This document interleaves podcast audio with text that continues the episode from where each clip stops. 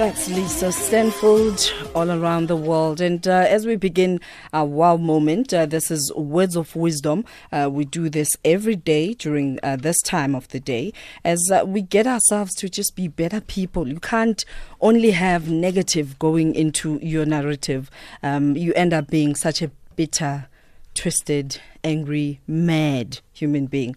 I think we have enough of those uh, roaming around our streets, our offices, and uh, it, it, helps to just uh, enhance your thinking uh, once in a while with positive energy, with uh, positive wisdom. And right now, we're talking about celebrating, embracing change. And joining us in studio is Dr. John Tibane, who is an author, leadership advisor, and high performance uh, strategist, joining us to give us our Monday's wow wisdom. Good afternoon and welcome, Dr. Good afternoon, Chris. And to our listeners, it's always a pleasure and an honor to be in studio with you.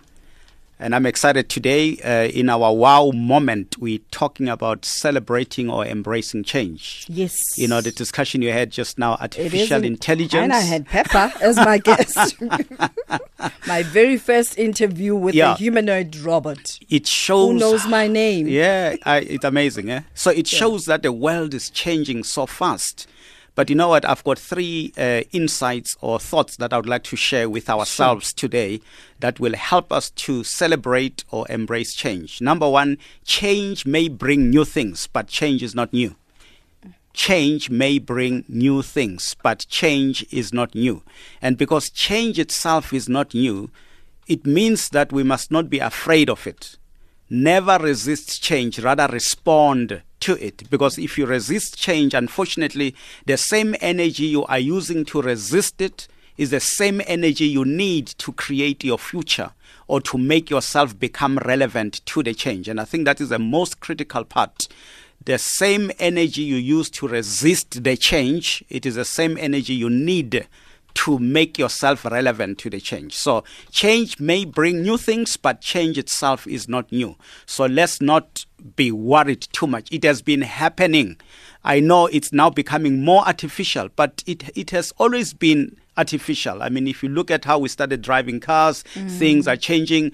There was a time when cars were only manual and then it went to automatic. So that could have scared other people. So it has always been artificializing. The world has always been artificializing. It's just that it's more aggressive now. Number two, it is not the blowing of the wind that matters, but rather the setting of the sails.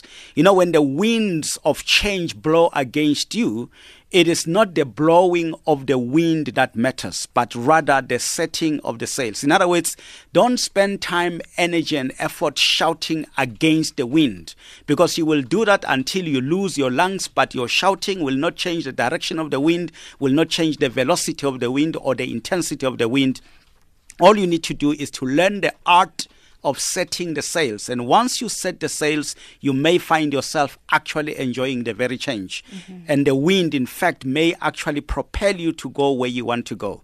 So don't focus on shouting against the wind, but rather learn the art of setting the sails. And number three, there is power in the pain of change.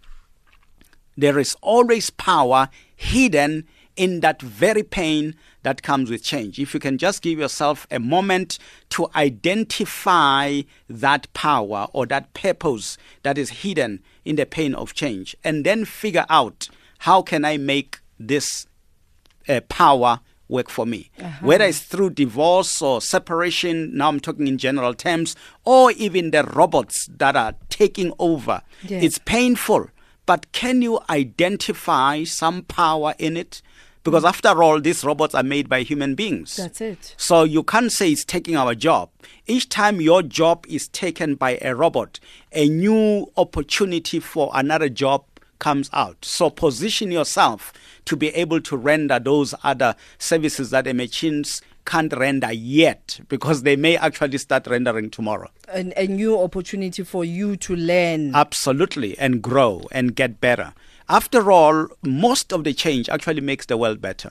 Uh-huh. So if the change is for the good of the world, that change will last. But if it is not for the good of the world, the whole world will begin to resist it. So you really are safe. So let's embrace change and have fun with change. So, so if we don't, what is likely to happen?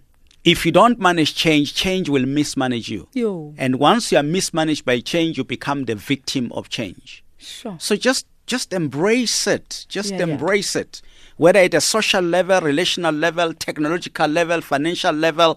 I know it's painful, but there's always power hidden in that pain. Sit down, identify, and see how you can be happy with the change. After all, we grow through these changes that are taking place. We get better. And and one of the ways in which we can embrace change is seeking understanding of why they change. Why do you believe um, people resist and, and not want to actually learn? you know the whole fear of the unknown but Yeah. also people Yeah. extremely comfortable with where they are Mm. even if the comfort perpetuates mediocrity you know people can actually become comfortable with poverty S- some become uncomfortable when more responsibility is required of them so they rather stay where they are other people it's really all about you know they are just being funny and crazy like I, I was dealing with another uh, situation not long ago where someone who is supposed to be promoted to a high level is refusing to go up because where he is, he's got a hold on tenders and other things. But if you go up, you lose, you know, the powers to do certain things. Yeah, yeah. So there are many people who would resist the change because they lose the power to control certain things. And yet, unfortunately, they are blocking their growth in the same way. And and as we embrace uh, change, and and as we, um, what is the word that you used? Uh, uh, uh, I'm looking for the word that um, you Which used. I've just used now. Celebrating. Yeah. Uh, as we celebrate change, uh, if we resist, you did mention that. Yeah, Uh, the same- unfortunately, yeah. it speaks to our fears. That's right, And. Mm-hmm. and w- that which you fear grows. Absolutely. And by the way, uh, whatever you celebrate will celebrate you back. You know, it's like when you ah. celebrate aging. hon- Honestly, I know people always argue with me. You know, just enjoy the fact that you are aging. You know, you are aging gracefully, Griselda. Hmm. So when you celebrate it, it will, it will, it will be kind to you. Anything that you do not celebrate, it will not become kind to you. So whatever you celebrate blossoms. So celebrate the things that are happening around you. They will be very kind to you. And after all, if you are not celebrating, you probably have a negative emotion within yourself. Now, once you have a, mo- a negative emotion with, within yourself, it comes out, it creates a negative environment, and you are just messing yourself up. And yet, change will keep happening anyway. We embrace change and we are growing. We're Yeah. now Monday to Friday. Uh, Dr. T, That's right. where do we find you? Thank you so, so much. Find me on Uh, Twitter at Dr. Tibane or just send me an email remote at tibane.co.za so we can let you know what else we're doing, the books, tapes, and other things that we're doing. Thank you. Thank God bless you very you. much. Thank you.